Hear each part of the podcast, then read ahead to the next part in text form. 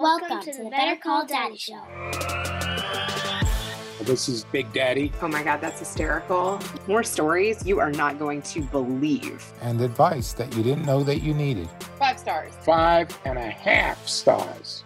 We're creating a legacy one call at a time. Here comes my daddy. Your problem is, is that you like me. Papa. My dad is my hero. I'll always be there to take your call, and you'll never be in too much trouble if your dad is around. Oh boy. Ay, ay, ay. I think I'm a pretty cool dude. Better call daddy. The safe space for controversy. This is your host, Rena Friedman Watts. No, this is your host, Celia Watts. More inspirational stories, more daddy drama, and more laughs. Hey, a lot of these things, I don't know where you're getting them from. It sounds like they're coming from when I look in the mirrors. Damn the public. Damn the public. Today, we are carving our own path and chasing the insights.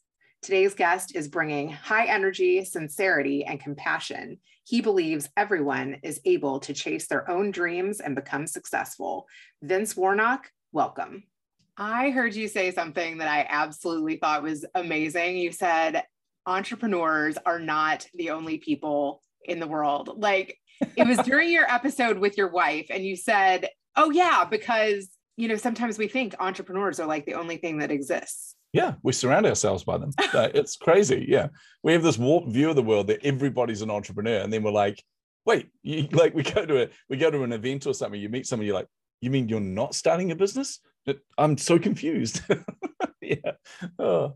Yeah, I really I love that because I really think it's true. It's kind of like the same thing with podcasters. Like we start hanging out with all of the same people. Like, yep, yep. You know, I looked through who Kofi had had on, and I was like, oh, no, that person, no, that person. And I looked who you've had on. It's like, no, that person, no, that person. So I think the entrepreneur circle gets smaller, the podcasting circle gets Yep. smaller. And I really loved that you talked about fostering relationships with an entrepreneur and you talked about that with your wife who isn't an entrepreneur. I think that that Yeah. is a really interesting direction. I would like to talk about that mm. more. Yeah, definitely. It, it was important for that episode actually because originally when I looked at that, I would- did what every probably entrepreneur would do. I'd said, okay, well, if I'm going to do an episode with my wife, it'll be how she can support me as an entrepreneur because my show is for entrepreneurs. And then I went, hang on, no, I'm talking to entrepreneurs. No, this is about what we can do for our significant others, for our families to bring them on the journey. Like, because it's not all this weird mentality of going, okay, I'm an entrepreneur. That means everyone should support me. Yeah, my, my wife should understand. My kids should know that I'm going to work ridiculous hours and all these kind of things. Um, actually, no, the responsibility is on us as an entrepreneur to bring them on the journey with you, to actually include them, to vision with them, to like me and my wife go on the walks, which you would have heard in the episode. We go on walks and dream about what life's going to be like, you know, post pandemic, what my life's going to be like in the future, where we get to travel around the world to all of these amazing clients and things like that. But to do that, you've got to bring them on the journey. So it was really important to me to structure the show around actually what can we do to support you which i knew going into that was going to be challenging as well because not only is leanne a massive introvert so she's like don't ask me hard questions like this but also i know it could be slightly confronting because you know as any human being i've made many mistakes over my life and and many mistakes in marriage as well where i've prioritized work or i've prioritized building something and then realized what have i done you moron that's not as important to me as as leanne is or the kids are so yeah I absolutely loved that conversation. And I liked how she said that she felt like it worked because you do include her and you hmm. do tell her probably maybe even sometimes too much, but like Oh, yeah, everything yeah. that goes on with the guests that you're talking to and everything that goes on with the clients and everything that's happening in business. And as long as you're not playing a podcast at the same time, then that does include her in your journey. Yeah, definitely, definitely. It is it's a big deal about that as well. And my son gets involved. Our daughter's out in the big wide world now. You know, she's about to turn 25. She's got her own life and her own business, and all this kind of thing. But our son's still at home. He's 19 now, just turned 19. Yeah, we kind of realized that, you know, he's involved in this as well to the point where he will come out because he's on break from university. So he'll come out and he's like, Hey, dad, yeah, it's one o'clock. You're still working. Come on, man. what are you doing? And I'm like, oh yeah, because he knows I've talked to him openly about the fact that you know with ADHD I can get hyper focused, so I've got to actually you know use tools and techniques to actually pull myself out of that. And so he is part of that journey as well. But he also knows that I have a tendency because I love what I do, I have a tendency to overwork. So he's like, okay, I'm going to call you on that, Dad. And so yeah, so it's quite interesting. And we have conversations around creating and things. We had this awesome conversation the other day, Rena. He was talking about we. I said something about an app that he's building, and I just came up with ideas. You know, I was like, okay, what about this and this and this and this and this? And he's like, how do you do that? Like, how do you come up with all these ideas? And I said, well, to be honest, it's intentional. Like, it's something that I train myself to do. And he goes, okay how do you do that? So i realized this was a really good learning opportunity for both of us. So i said okay let's let's take a scenario. And we've got these two little ornamental birds i want to call them. It's not as boring as it sounds but they sit on our bookcase in the living room and leanne got them and they, they look amazing. And i said to jarvis look let's pretend in the room there's me and a normie you know a normal person that's not an entrepreneur that's not in our sphere at all. I said if you said to the two of us well i want you to to manufacture those birds and put them out there and sell them and make a profitable business from it. I said there'll be two very different approaches. So the normie will look at that because they haven't trained their brain to think otherwise. They will look at that and go, okay, so I need to manufacture those two birds and sell them for a profit. Okay, well, the first problem is someone's already doing that because those birds exist, they're on the bookcase. So, oh no, I'm not going to be differentiated in market. Um, that's going to be a bit of a challenge. Oh, hang on. The other thing too is how do I keep manufacturing costs low? Because when I start out, I'll obviously only have a few orders. I can't buy them bulk like that company probably can. So there's no way I can compete on price. And actually, those ones there are, are white and grey, but actually teal's more of an in color at the moment. So people won't want the color of those ones that are there now. And I said, so you'll go down this path, and what people see is consistent obstacles because their brain's trying to protect them and go, okay, well, you know, let's make sure you're not making a rash or, or a silly decision. I said, I've had to train my brain to look at this differently. So when I look at it, I go, okay, there's two birds up there. Right, I need to manufacture those and sell them at a profit. Well, the first problem is there's going to be somebody else obviously already manufacturing these. Great. So how do I differentiate it? How do I think differently? Like, what's going to make this stand out in market? And manufacturing costs, they're going to be high. Okay, so how can I do this different? So maybe instead of a physical thing, maybe it's actually a digital. You know what? Maybe it's a series of digital art. Wait, how can we do art differently? Well, okay, maybe we can do NFTs. Maybe we can series of famous scientists or something who are shaped like birds for some weird reason, because you know everything works in NFT space. And then so you go down this thing, and then I'm going, well, white and grey, that's not really in right now, but white and teal is. We can do a whole teal series of these NFTs, and maybe we can do a white series as well. Maybe they represent different attributes. So I've trained myself to look at all of these different so-called obstacles as opportunities and as ways to think different and and getting excited about that. So every time you see an obstacle or a barrier or something come up it's like yes i get to get really creative on this. This is going to be a pile of fun. So that's kind of yeah, we had that conversation. He just looked at me and said yeah you're weird. So, yeah i was wondering what his reaction to all yeah. of that was. He just went that was really tiring dad yeah, but he is he's an incredibly creative guy as well. But i just thought it was hilarious that is funny. Have you included your kids in any projects or any work? Sort of. So one of the things that was important to me in one of my previous startups. So when I created Common Ledger, created that with a co-founder of mine, just genius developer guy. When we started that, we knew that that was going to be hard slog because it was a high growth tech startup, which means we knew that for the first six months of that business, we wouldn't have any income at all. So we were like, well, that's going to be challenging, which means you need your family on the journey with you. Because I remember the conversation with Leanne, because I'd already talked to her about the opportunity, talked to her about the business. I'm like, hey, we, we went out for a kebab, Rena. We've banned ourselves from buying kebabs now because every time we go out for a kebab, we make a major life decision. It's crazy. So we went out for the kebab and I'm sitting there and I said, look, you know this opportunity I've been talking about? She goes, yeah. I said, it feels like now is the right time to do this full time. It is a massive opportunity, but here's what it's going to mean. It is going to mean six months of no income because because it's a high growth tech startup. It's not going to be profitable straight away, which means we need six months to build towards a seed round of investment and we're going to take a million dollars worth of seed round. And then from there, we'll be able to build the business and pay ourselves. And she was like, Yep, okay, interesting. So you're leaving your high paying job for no income for six months. And I went, Yep. And she goes, Okay, cool. Uh, and then turned around to me and said, Oh, by the way, I'm you know at the point in my life where because she had always talked about changing career. She was a early childcare teacher and she decided that she had this passion to help people with addictions. We had a lot of people in our life that were at rock bottom dealing with these kind of things, and she had a passion to help as many people as possible. So she's like, Well, I'm later in life, you know, because she was approaching, let's see, at the time, she was approaching, oh, just over 40. And she's going, but to go back to school was scary. And to learn a new thing is actually quite scary. She goes, but it now feels like the right time to do this. And I'm like, okay, so that means you're leaving your high paying job at the same time I'm leaving mine, and you will have no income for probably five years. And she's like, yeah. And I went, hmm, interesting. And she goes, but when have we never landed on our feet? And that was the point I realized by bringing them on the journey with me. And we did this with the kids as well. They knew exactly what we're up to. In fact, my son thought it was hilarious because he was the highest earner in the house um, at age I think he was 10 at the time or something. Because he's like, ah, if you want a loan, you come and see me. I talk it to you. He thought he was a, a, mobster. So by bringing them on the journey, though, I knew that they had my back. And I knew that no matter how hard it got, we were in this together. Um, so that was a really important part of the journey for me. And now, with where the business at now, my daughter has absolutely no time for that. She's just she's building her own digital marketing agency for fashion design labels. So she's like, Dad, if anything, you should work for me. And I'm going, hey. so, and now, but my son, he's working on an app for my podcast, actually. So I wanted a way to be able to communicate with people easier and to give them opportunities for masterclass and things. So he's like, well, I, well, actually, how it worked, Rena, was I decided I'm going to build an app. So I learned a new couple of new programming languages. I'm like, okay, I'm gonna I'm gonna build this app myself. And I built a rudimentary one. And my son looked at it and went, amateur. so even though I was really proud of it, he said, I'm going to build you a better one. So now he's on board that project and looking at how we can kind of scale that out there and how to use it to communicate with people. You have a developer background though. Yeah, yeah. I, I trained as an electronics computer and software engineer. Uh, it's been a long time though since I did pure development. So there's a point you get to where it doesn't, it's not quite like riding a bike. Everything's all different now. And you're like, oh, that's actually quite scary. But it does sound like you have influenced both of your children and what they're doing now, which is so interesting. Do not tell my daughter that. so she said to me, because I said to her, Oh, so you're starting a digital marketing agency interesting. So you're following in dad's footsteps.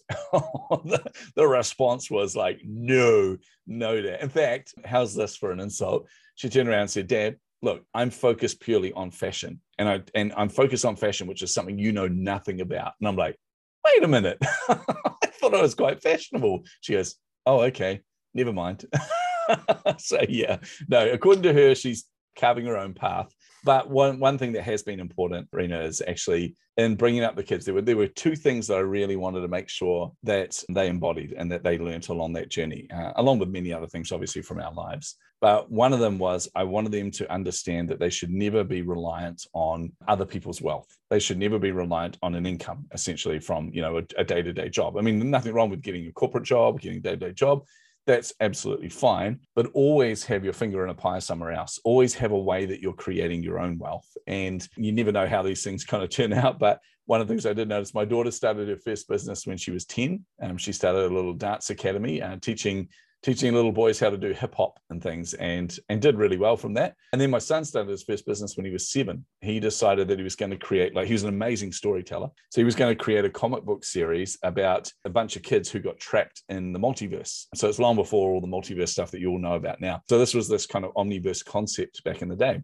And he said, I want to do this journey where they're, they're in this loop of all these different universes trying to get back to ours. And each one has its own attributes. And there's like an upside down world and underwater world and all these kind of things. And he said, Right, the problem is, he said, I'm not a great artist at all. And it's not, not something I, I want to be good at. So he wanted to partner with a friend of his, a friend of his who is a, a good artist. So he came, he went to school and he came back and I said, Oh, how'd it go? And he goes, Well, that lasted about 10 minutes. So it turned out they had creative differences immediately. So he decided, I'm going to start my own business when I'm seven. It's going to be a comic book. I'm going to sell them for like he basically drew it all up and then photocopied it and put it together as a comic book. He was selling them for two dollars a piece, so super cheap, nice profit margins though. And he was going to do that until he was ten. And I said, "Why 10? And he said, "Because between seven and ten, and this is how his brain works, between seven and ten, having bad artwork in these comic books is just kind of cute because you know you're a seven-year-old or under ten-year-old kid." But the storytelling is going to be amazing, Dad. Like people are going to be gripped by this story, but they, artwork is going to be terrible.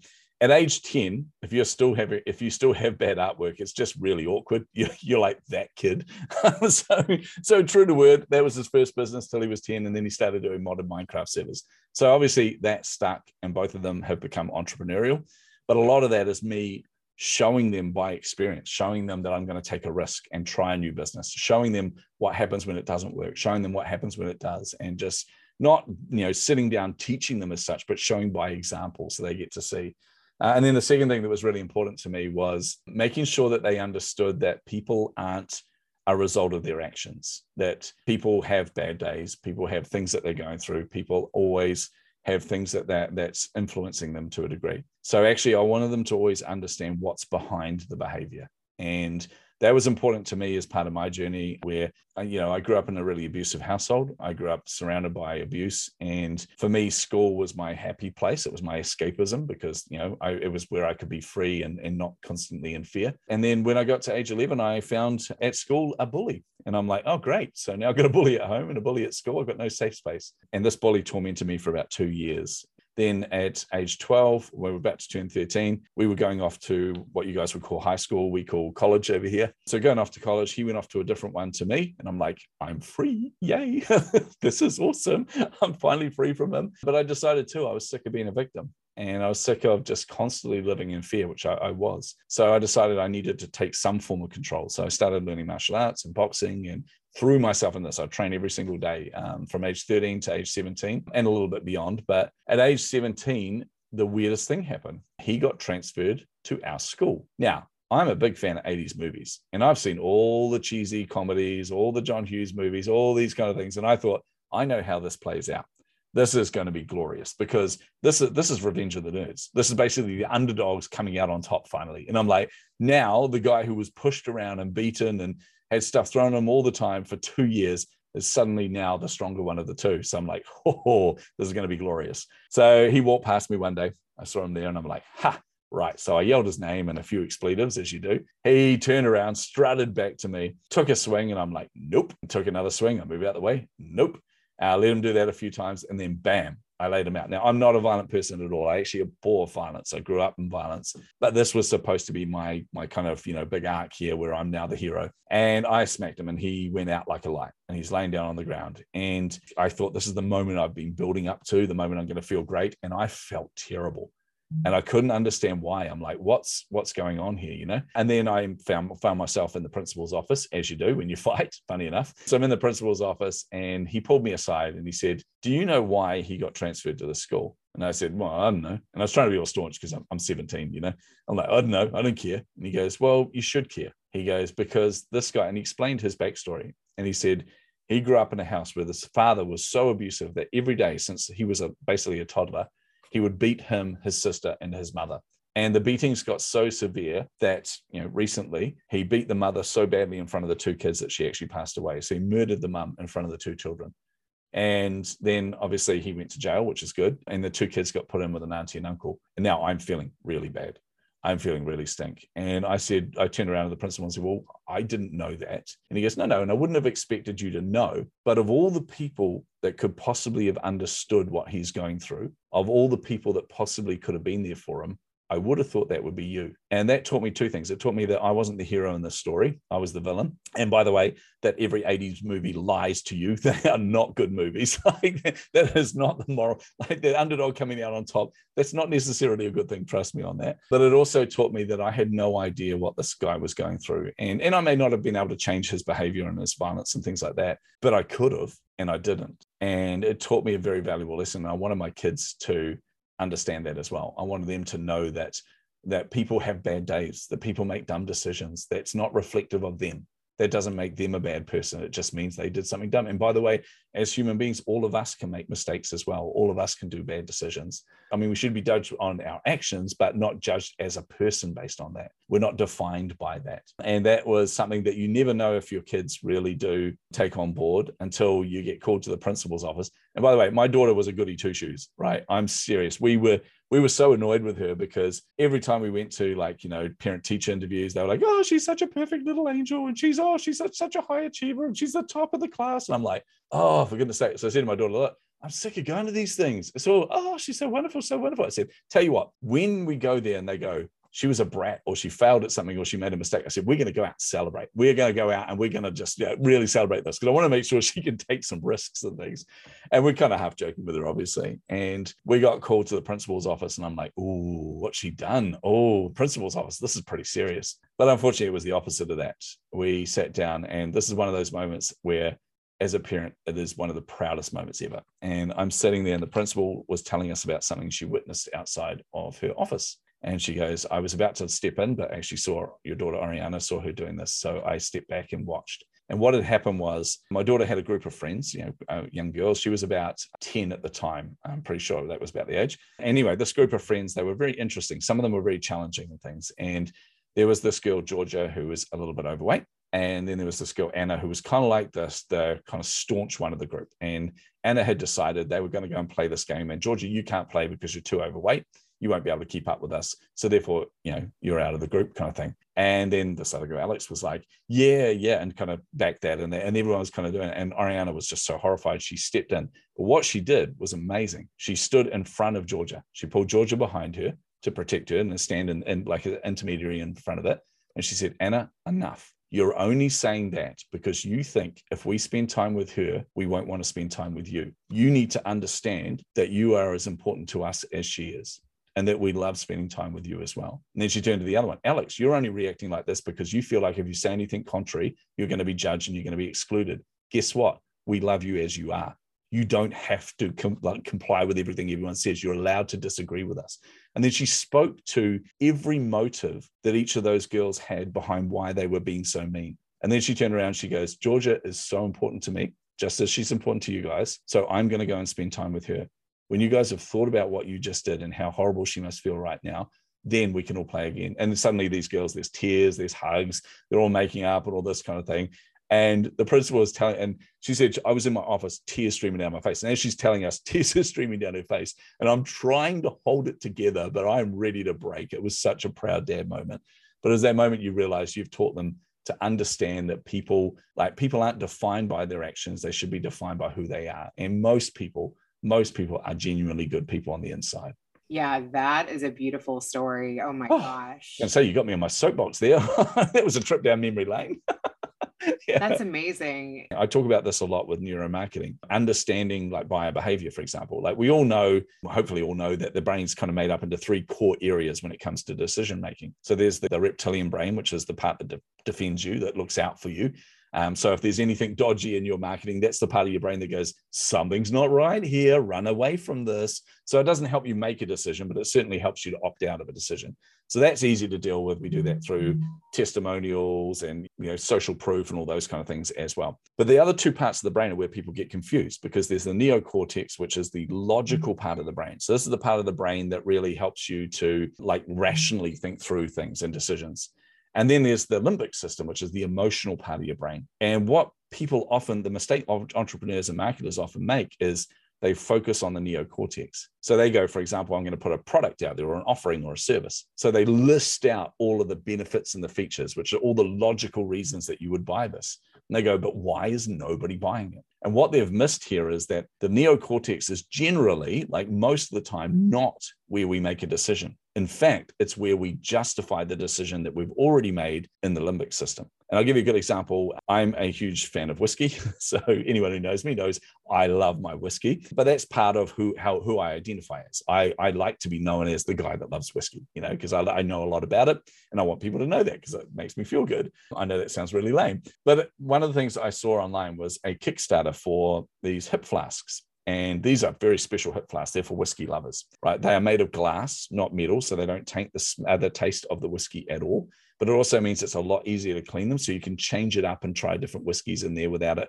influencing the taste of the previous one. They have protective like membrane coating so that they don't break if you drop them, and they have a like a slot so you can actually see. Which, by the way, this is way better than any any hip flask you see out there. You can actually see the level of where the whiskey's at. You know how much is left in the hip flask. Plus, they have a special cork inlay, which helps with the aroma and the smell and all these kind of things. So all of this, right? And I'm like, right, I'm backing this Kickstarter. I can tell you now, none of those things I just listed were why I backed the Kickstarter at all. Right. It wasn't to do with, in fact, by the way, I hardly ever use hip flasks. I drink at home. I've got my whiskeys here. Why would I put it in a hip flask? But I bought them because of what they said about me, because of the emotional connection I had to them because the moment I started telling people, like I just explained there, about how how amazing these are for whiskey lovers, people go, well, he must know a thing or two about whiskey. So, therefore, by buying these, by supporting these, by putting this out there and telling other people about this, it says something about how I want to be identified. So, that's where we make the decisions. We often make the decisions in the limbic system, in the emotional part of us, the part of us that connects with a brand or connects with another human being, the part of us that looks at it and says, Do I want to be aligned with this? What does that say about me? So, and then we justify that decision, of course, by going, and what are all the features and benefits? Yay. Oh, this is a good purchase. Yeah.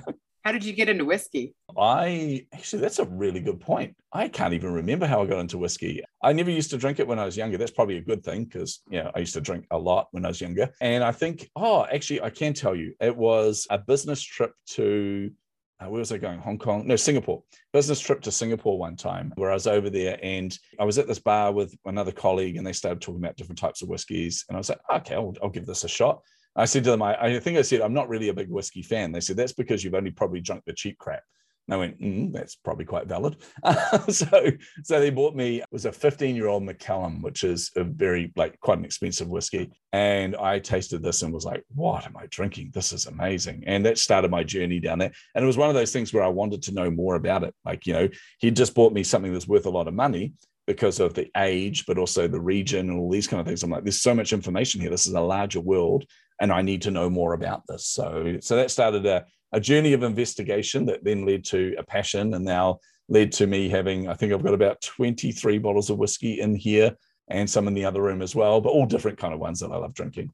I wonder too if it was because it was like a good time in your life. Quite probably, actually. Yeah. Uh, that was certainly a really good trip, that one. That was when that's where your wife went on the shopping trip of her dreams. That's too. the one. You yeah, oh yeah, I forgot you listened to that. It was like, yeah, yes.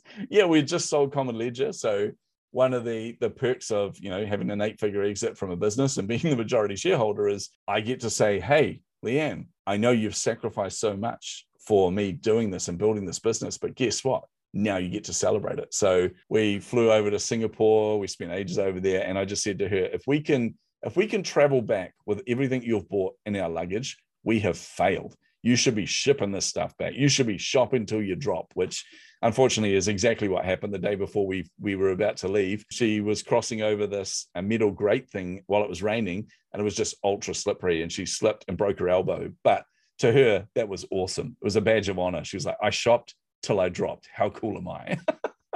yeah. Oh my God, that is a crazy end to a fun time.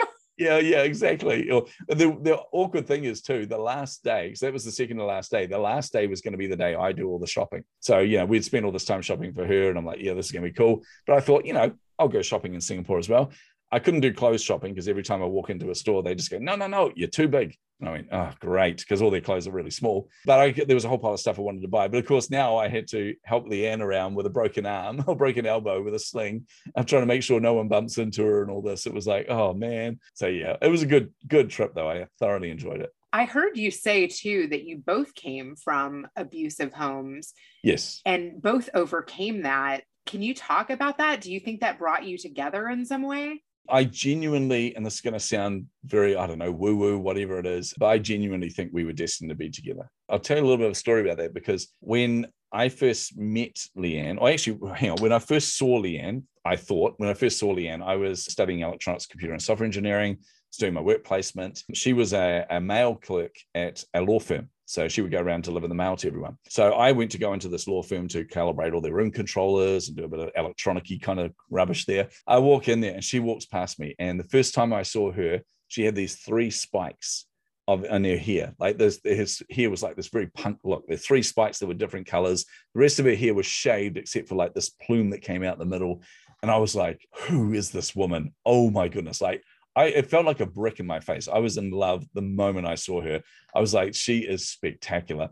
So that was like August one year. And then the following January, one of the guys in our course, in the electronics engineering course, he said, Hey, I bumped into these two girls I used to go to school with, and they want to go to the movies. Do you guys want to come? And I'm standing there with my mate, looking around the room, going, There's not a single woman in this course, which is depressing uh, yeah, we want to go. so we went to go and see uh, Point Break, the movie Point Break, which is just a phenomenal film. So we went there and I got to the movie theater and I look and I look and I saw Leanne sitting there and I'm like, oh, that's the girl. Oh my goodness, that's the girl. She's the coolest thing in the world. Now I realize she's sitting with her friend. And then I look up and I see our friend and I'm like, wait, there's no other woman with them. These are the women that we're going to the movies with. And I'm like, wow. So so that was that we were kind of destined to be together. But I was a wreck at the time. I was an alcoholic. I was like severely depressed and dealing with a lot of stuff, you know, from the abuse in my childhood and things, a lot of the the trauma that I'd had to go through. I attempted suicide a couple of times as well, which fortunately I sucked at doing, uh, which is really good. so, but it was it was a really really dark time and leanne was the bright light that was there for me in that time and and we we kind of got together then in the sense of you know we are kind of friends we went to the movies a few times. That friend that introduced us decided that because i was such a wreck i wasn't a good fit for her so he told me that she didn't want to know about me and told her that i didn't want to know about him. And so we lost contact for about maybe just under a year or something. And then we heard that she had left home and gone flatting uh, you know gone into an apartment. So we're like oh we were having a party. And I was going out with this other girl at the time. This is really awkward. Going out with this other girl at the time, and I was there with my flatmate Marty, and I said, "Oh, right, who are we going to invite to?" And he goes, "Yeah, who are we going to invite?" And I said, "Oh, we should invite Leanne." He goes, "Yeah, yeah, yeah." And I went, "Oh, and my girlfriend." Uh, awkward. so, so I'm sitting at this party. I'd look at my girlfriend and go, like, she was wonderful. She's a really nice woman. Look at her and go, "Oh, she's so cool." And then I look at Leanne and go, and I realize, what am I doing? I'm just fooling myself. I'm I'm never going to feel the way I feel about Leanne for any other person. Like she ruined every relationship I had after I met her. So I broke up with that girl after the party. Thought I was being very gentlemanly, and I said to her, "Look, I just need to let you know I'm not in love with you. I'm just in love with the concept of being in love." That's about all that I got out before she punched me in the face. And I thought, you know what? Yeah, I had that coming. And I didn't think I had a shot with Leanne, but we became really good friends, and she got me through really really tough times and just never judged me, was always there for me. And at the same time, she was going through her own battles and going through the scars of what she had grown up in. Like I, the trauma I went through as a child is nothing compared to what she's had to endure. So the both of us should have been a statistic. We should have been a number. But for some reason, you know, we got together and we were like this light for each other that would never judge and would always be there. And she asked me out. We were going, we were traveling up north I went through a period where we went to this place at Christmas Day. We decided we are going to go up and see a friend of our, or my flatmate actually, up at his bach in a place called Tairua. So we're going up there and uh, we we went up there with Leanne and took her up there and, and her flatmate. And the four of us are at this bach. And then when we got there, I realized there's no alcohol and there's nowhere to get alcohol. And I'm going through cold turkey, which is not healthy. So Leanne got me through that. It was awesome. Cleaned myself up and decided I'm going to make a change. And I got back home and, and Leanne had gone off to this other place. And she came back and said, Oh, I need to, I've got the day off work. I'm going to go shopping. And I was like, Ellie, I've got the day off work as well. And she goes, Oh my goodness. I said, I'll come with you. That would be awesome. Then quickly ran my work and went, I'm feeling sick today. Sorry, I'm not going to be in. so um, I feel bad about that. But anyway, so we came into town, and before we had even embarked on anything, she sat me down and said, By the way, I'd love it if you would go out with me, you know, and be my partner. And I went, oh, yes. And I was so happy. But a week after that, we were sitting there and I said to her, I was so sick of going out with people for the sake of it. She goes, I know what you mean. I said, Yeah. And she said to me, Yeah, you just want to go out with that person that you want to spend the rest of your life with. I said, Exactly. And then we both realized what we had just said. And we're like, Oh, so that happened. That was January the 14th. And May the 14th, I proposed to her. And she said yes before I even got the words out, which was so annoying, by the way, because it was supposed to be so romantic. Um, no. So I got to repeat it and go, wait.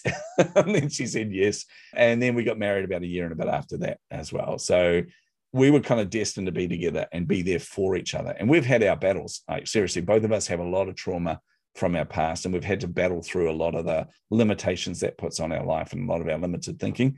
But through all of it, no matter what battle we faced, we've always grown closer together rather than further apart, which has been just a mark on our marriage. And now we're coming up to our 27th wedding anniversary. So it's been awesome. But the reason I said the universe brought us together, Rena, how crazy is this? So we got engaged. While we are engaged, one of Leanne's friends had a 21st birthday party. So we flew down to Christchurch and this place in Christchurch, this really boring place. We went to this party and they came from a really wealthy family. Like both me and Leanne came from poverty. This this friend of hers though was really wealthy, and their family had like reel to reel video machines, all this kind of stuff. You know, stuff that was really expensive back in the day. And they said, "Oh, right, we're going to play this video of you know our our wee young thing. You know, when she was she was eleven, playing the flute, and her and Leanne both played the flute when they were growing up. And there was this video of Leanne and her at age eleven playing the flute, and I saw this on the screen, and I'm like, wait a minute, I know you. And Leanne's like, yeah, duh. And I went, no, I know you. I know that girl. What is going on? I'm so confused. And then I realized when we were young, there was a place that a lot of young people gathered at. It was called Skateaway. It was a skating rink, you know, where you go around on your roller skates and things. And you drank your slushy and you got your brain freeze and all this kind of stuff. And you ate too many hot dogs and was threw up. But it was glorious and we loved it. And I went there and I remember seeing this girl, and that was Leanne and I was just smitten. I was like, who is she? She's so cute. And I followed her around and she would kind of be a little bit flirtatious, not too flirtatious, you know, but she'd come back, giggle, and then skate off. And I'd be following her around everywhere. And it turned out I'd known her since I was 11 years old. So we were destined to be together. Like, no matter what, the universe just kept intersecting us at all these different points until finally that was it. We gave in and got married. I love that. That's beautiful. I am curious about the trauma though. Like, I feel like, yeah. can you ever really put that to rest? I don't think so. I look at it as a thorn in my side in the sense that it's something I know I need to battle through, and I and I'm always constantly working at it anyway, and a lot of things I have to work on. But I also know that by having it, it's part of the motivation that helps me to understand other people and helps me to want to help other people. And sometimes that's at my detriment. And sometimes I go way over and above for people where I should probably put boundaries in and things like that. But part of me doesn't care because I wish someone was there for me like that when I was in those states and when I was, you know, facing difficulties. So it's something I think I'll always have to carry with me. But also, I think that's part of what's defined who I am now. And I quite like who I am. And I've had to go through crap and I've had to go through tough times and trauma. But at the end of the day, I'm actually a decent person. And I can say that with my hand on my heart.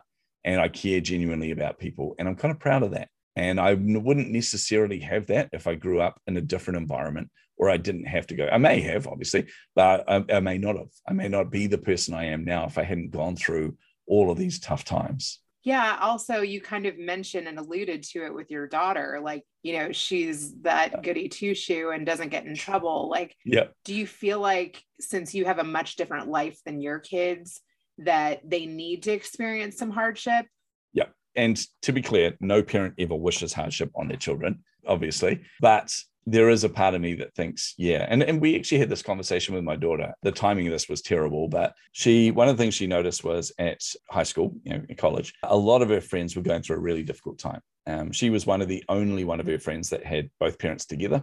Everyone else was broken homes and going through, you know, parents going through divorce and usually messy and really ugly and, and bad mouthing each other and all these kind of things. And a lot of these girls found it really difficult to deal with this. So Ariana, our daughter, became kind of the sounding board for that. A lot of them would come to her because she was an incredible listener and she was so kind and, and caring. And she said to me one day, we are going for a walk, and she said, It's really difficult. She goes, I'm trying to be there for them. But at the same time, I come from a really good home.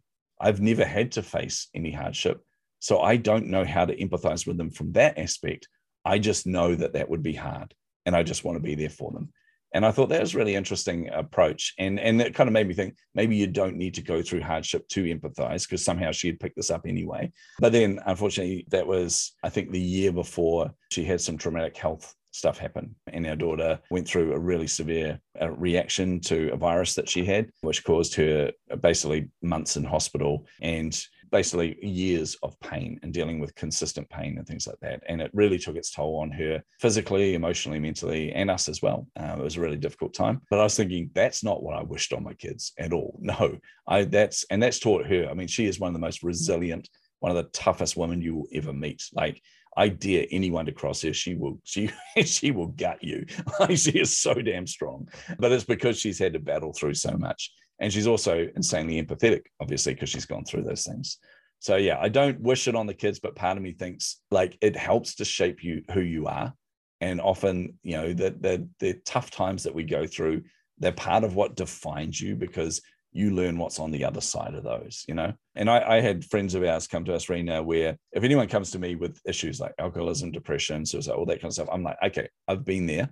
Obviously, I don't know what's in your world, and I'm not going to assume I know what they're feeling but I also know what it's like to be in these positions. So I can empathize with them. I can I can give them some advice at least of what worked for me. But we had some friends come to us and go, "It's really difficult, Vince." I say, "What?" And they go, "We um we're trying to have a baby, and it turns out we need to go through IVF, and it's really difficult." And it was taking a huge emotional toll on this couple. I have no idea what that's like. Seriously, if I just think too loudly leanne's pregnant. I'm like okay so ah. you know like there's i've never been in that position at all. So i had to say that to them and say look i don't know what this is like. I can't imagine what you're going through but i imagine it would be really difficult. What has this led to in your own personal business? I mean you said that you didn't even mean to become a coach but yes no exactly. And that's the thing. I, my whole goal was to when i wanted to leave Cigna, was to become a full-time author I was like, I'm I'm so unfulfilled in that job, um, despite all the track record, all the wins, or everything I was getting, I was like, you know what? I'm really, really unhappy. I'm really unfulfilled.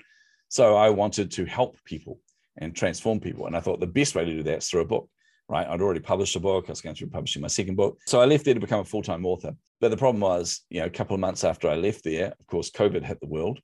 And the main people I talk to are entrepreneurs. I love entrepreneurship. I love being an entrepreneur. I love entrepreneurs. They're genuinely a special breed of people. So when you suddenly find a situation where you're talking to these entrepreneurs and they're going, I can't do this, Vince.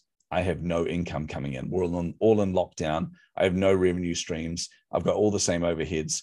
I don't even know if I'm going to be around in two months' time. Then that side of me, the, the rescuer, that you know, the person that I wanted in my life when I was younger, that came out. And I, I remember looking at Leanne and she turned to me and goes, You you can't let this go, can you?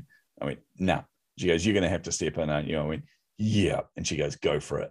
So I just asked them all if I could come alongside them, if I could at least try to help them to turn the business around and try something different. Fortunately, all of them said yes. But even better than that, we had no casualties at all. Turned them all to profitable, even during lockdown. I just got them to think different about their business and look for new opportunities. And it was really exciting. So that made me feel quite fulfilled, but it also made me realize that's how I can help people. And you talk about how did it influence me in my personal business? It influences me in the sense that I want to be that person like I had in my life when I was 11. So I had a teacher when I was 11 that inspired me. I remember I shared this a few times on podcasts, but I was a cheeky kid, you know, and at age 11, he said, right, we're doing these projects. We had to do these like, you know, little projects. Mine was on sharks. And he said, right, as part of this, you're going to do a presentation. So you need to practice for this. And I said, why do we need to practice? And he goes, because it'll prepare you to do presentations in life. And I'm like, when are we going to get the opportunity to a presentation in life? Duh. Like, you know, thinking we're not business people, we're all poor. And he goes, Well, how about now, Vince? And he called me up in front of the class and he goes, Okay, class, Vince is going to speak for five minutes on a topic. What topic is that? And of course, being the ever inventive 11 year olds, they all said, An egg. So I had to speak for five minutes about an egg. And I am now freaking out. And he said, You got 20 seconds to come up with something. And I thought, Wow, he definitely called my bluff, but I'm stubborn and I'm not going to give up. So, and he goes, Right, your time starts now. And the only thing that came in my mind was which came first, the chicken or the egg? So I said that out loud. And then my brain went into this other mode. And I just started telling stories and I started like relating it back to that and talking about all this stuff. And I watched, and every time I did something funny, they'd all laugh. Every time I did something that was really powerful, they go, and I'm like, what is happening? And we got to like 20 seconds left. And he goes, You got 20 seconds left. And I said, da, da, da. So obviously the chicken came first. And everyone just roared and they were clapping. And it was this rush of adrenaline. I'm like what just happened there? But more than that i turned to this teacher and he was an, incredible teacher. He's one of the greatest teachers i've ever ever had in my life. And i turned to him and he just looked at me And he goes that was amazing. I said oh thank you. And he goes no no vince you have a gift. You have something very special. Did you realize you can you can do something really special with your life? And that is the first time anybody, or I felt like anybody had ever believed in me. And I'm age 11 standing there going, what is this weird feeling on the inside? It's hope. It's it's actually hope that I could do something rather than just be this statistic, rather than just be this, you know, scared little beaten kid, rather than be this kid that has no money or whatever. I could do something with my life. So that feeling that I got then is what I crave for other people. That feeling of hope and of a future is what I want for every client that I work with. I, I love the thing. I'm doing a lot of work, Rena, of helping people become authors. And I've set a goal for myself this year, which scared the crap out of me. I said I'm going to help 100 entrepreneurs to become authors this year with a stretch goal of an additional 100, so 200 authors. And I'm like, oh, how the hell am I going to do that? Um, but I set the goal and then I work it out afterwards. But the reason I did that is because I reflected on 2021. Wait, what year are we? Yeah, 2021. I reflected on last year and I thought, what lit me up? What were the things that excited me through the year? And seeing that sense of accomplishment on people's mm. face when they're holding their book in their hands. Seeing that sense of i thought i couldn't do this but i did it. I didn't think i'd ever make a writer but here i am with a best-selling novel or a best-selling nonfiction book usually in my case. That for me i'm like that's that feeling i had when i was 11 that feeling of wow i can do this. So i want that for every single every single person i deal with. Okay that's interesting also, I mean, I literally could talk to you forever because you've just done so many cool things from authoring three books. Is it three books? Creating uh, three books. There's a fourth and a fifth book coming out very, very shortly. A fourth and a fifth coming yeah. up. You're a community builder. You're an incredible marketer, an incredible human. I am really curious, like how you have built these processes. Like even what you're talking about now is so hard for most entrepreneurs to do. Yeah. I have two little secrets. One of them is I'm ADHD. It's not really that much of a secret, ADHD. And the other is I have a genetic disorder, which means I only sleep four hours a night. So, because of that, I have so much more time in my day, which is a good thing and a bad thing because you also can go a bit crazy if you've got all this time on your hands. So, I need to fill my time. And the genetic disorder is really handy for the fact that most of my clients are in the US and Canada, and I'm in New Zealand. So, time zone wise, ta da, magic. But the other side of it is it means that I get more time in my day to structure myself. And this is really important when you have ADHD. So what I do is I try and multitask. I've got I've got the, the treadmill and we've got a home gym. We've got the treadmill in the gym. And at that point, that's my learning time. So while I'm doing something that's repetitive, which is, you know, the running or the walking, I, you know, we have a big screen TV in there and I put on there things that I'm trying to learn. So I put on master classes. I put on like deep dives into, you know, NFTs or into book publishing and all these things. And I just research the hell out of them. And I just use my ADHD as a benefit because ADHD is two parts. Everyone forgets about this. There's the attention deficit side, where, you know, shiny objects, squirrel, you've always got to be operating in these new kind of shiny things and these new creative energy things. That's a superpower, not a weakness, because it means you get to try all sorts of things. But there's also the hyper focus aspect of that, which is quite, that's probably the more dangerous part of ADHD, in my opinion, because that's the part where you can sit there and go down a rabbit hole and then you know 12 hours later you realize why is why am i feeling so dizzy oh i haven't had any food or any water or a break or anything i need to i need to get away from this so i use those as as a power rather than a weakness and I just get to research so many cool things and then bring that to all my clients. And, and, honestly, sharing that with people is the best part about it. Oh, it's so cool. That is amazing. Oh my gosh. Well, is there anything that you would like to ask my dad? As a dad, what was the most important thing for his kids to embody? and growing up. So what was the most important trait that he really wanted to see with them? Because obviously, you know, you you can't control your kids and you shouldn't control your kids, obviously. Your kids are unique human beings and unique individuals and they need to find their own way and create their own path. But what was the trait that is most important that he really wanted to see in, in, in any of his kids? That's a great question. And I'm glad you shared what you and your wife had in mind for yours. Yeah. I think that yeah. it's so important to think about. It's funny because when you're young and just looking for somebody that you're attracted to. You don't think about these bigger picture no. things, but you should. Yes, you definitely should. Yeah. The thing is, when you're a parent, you genuinely have no idea what the hell you're doing. Like, let's just face it, nobody does. Anyone who tells you they're an expert parent is a liar or misguided. The fact is, you're making this up as you go along. And it's not that, oh, I've had one kid. Now, when I have the second kid, it's so much easier. No, it's different. They're a different human being. They have different personality, different likes, dislikes, different ways of reacting. It's insane. As a result, you have to be really clear on what your not negotiables are. You have to be really clear. Like for me, never physically disciplining my kids. I grew up in an abusive household, so did Leanne. It was important for me that my kids understood why they were disciplined whenever they did. And we very rarely had to discipline. Like I said, they were really good goody two shoes. But I remember one time with, I was actually with our son. He was just, he was super frustrated and he was like, and he threw something across the room, I think it was. And I had to pull him aside and I said, okay, so here's the thing. I said, as a parent, it's really important to me that I look out for you. Right. And he goes, yeah. And I said, and seeing that kind of behavior, if I don't like actually, if I don't do something about that kind of behavior, then I'm enabling that, which means I'm actually being a bad parent. I'm actually, I'm actually doing something that's going to be detrimental to you in the future. So that puts me in a position that I don't want to be in, which is I have to discipline you. And he goes, Yeah.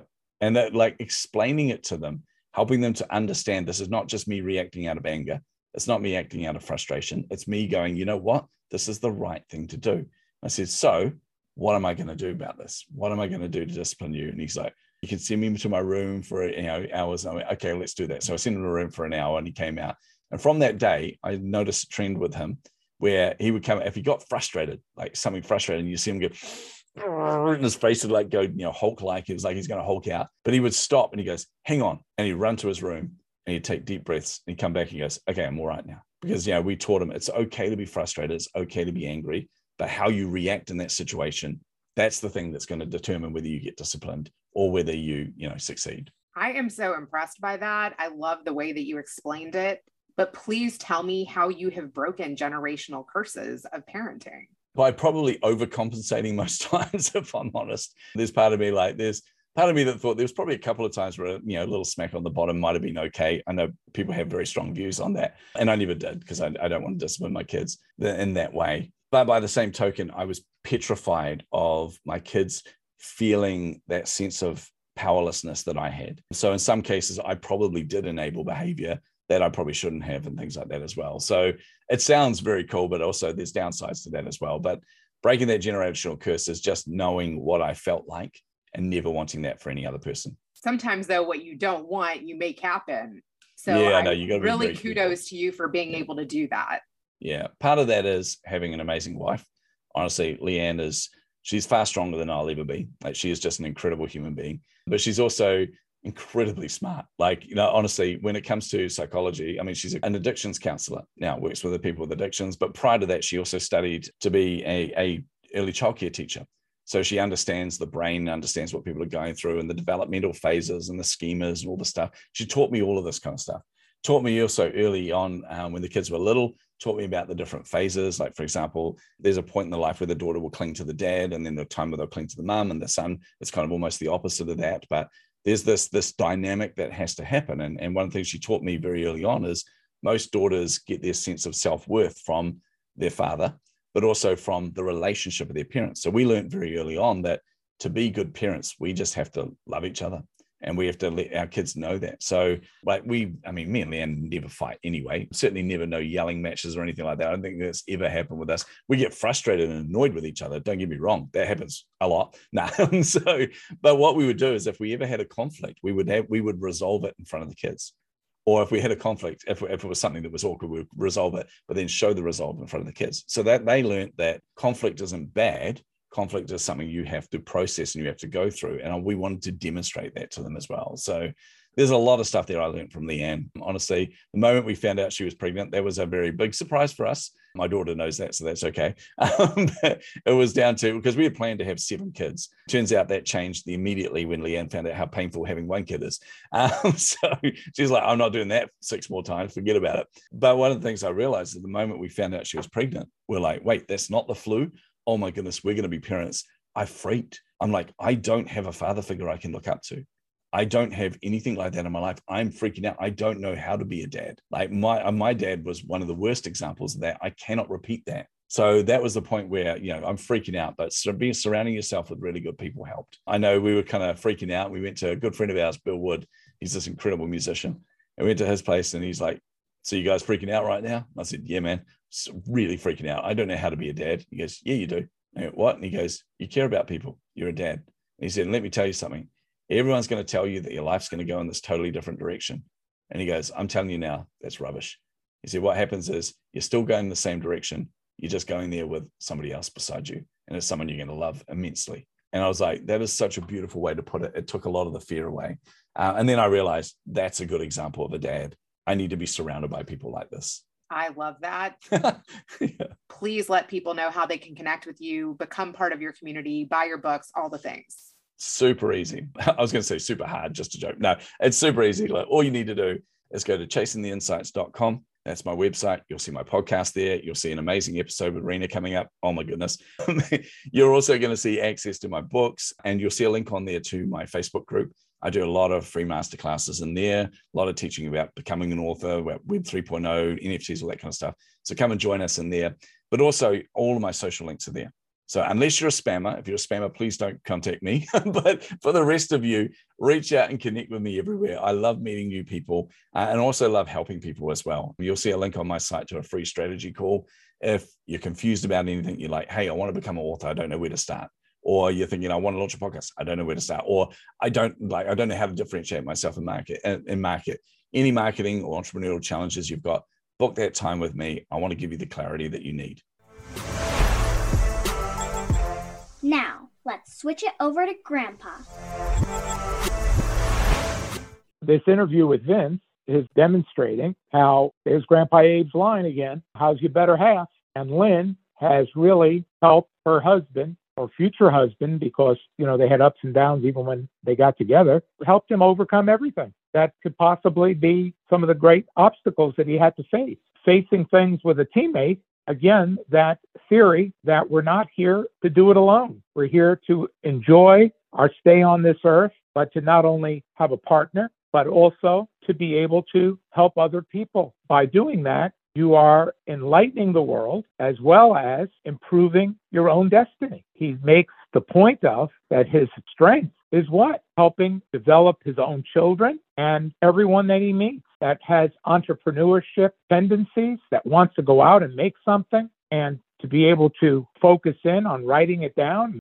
He'd like everyone to be able to tell their story. That's what a podcast can be. That's what a book can be. And that's what relationship building is all about. He also wanted to know what ingredient did I really want my children to get from me and what I wanted to instill in them where they could be hopefully successful and be able to stand and carry on on their own. Hopefully, every father wants their children to be able to carry on someday without him, without his mother, without the mother, and without the father, and that you know that you have given them something that they can carry on and where you feel confident that they will be okay and succeed. That ingredient is to have good self worth, that you can overcome obstacles and barriers and be able to pivot and be able to understand there is no roadblock all in your head, that there is a way around the roadblocks. You might have to go over it, you might have to go under it, you might have to go to one side or another.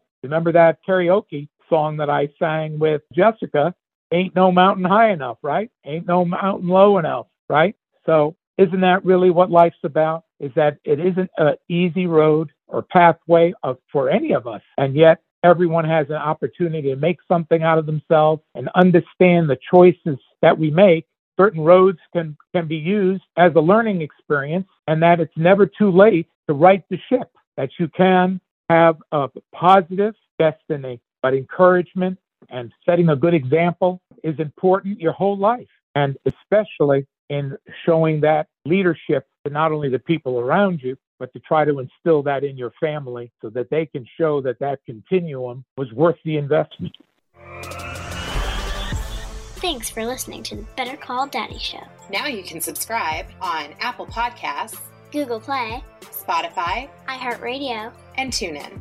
If you've enjoyed this episode of the Better Call Daddy Show, please feel free to review it at ratethispodcast.com slash Better Call Daddy. Add Better Call Daddy Podcast on IG at Rena Friedman Watts on LinkedIn.com.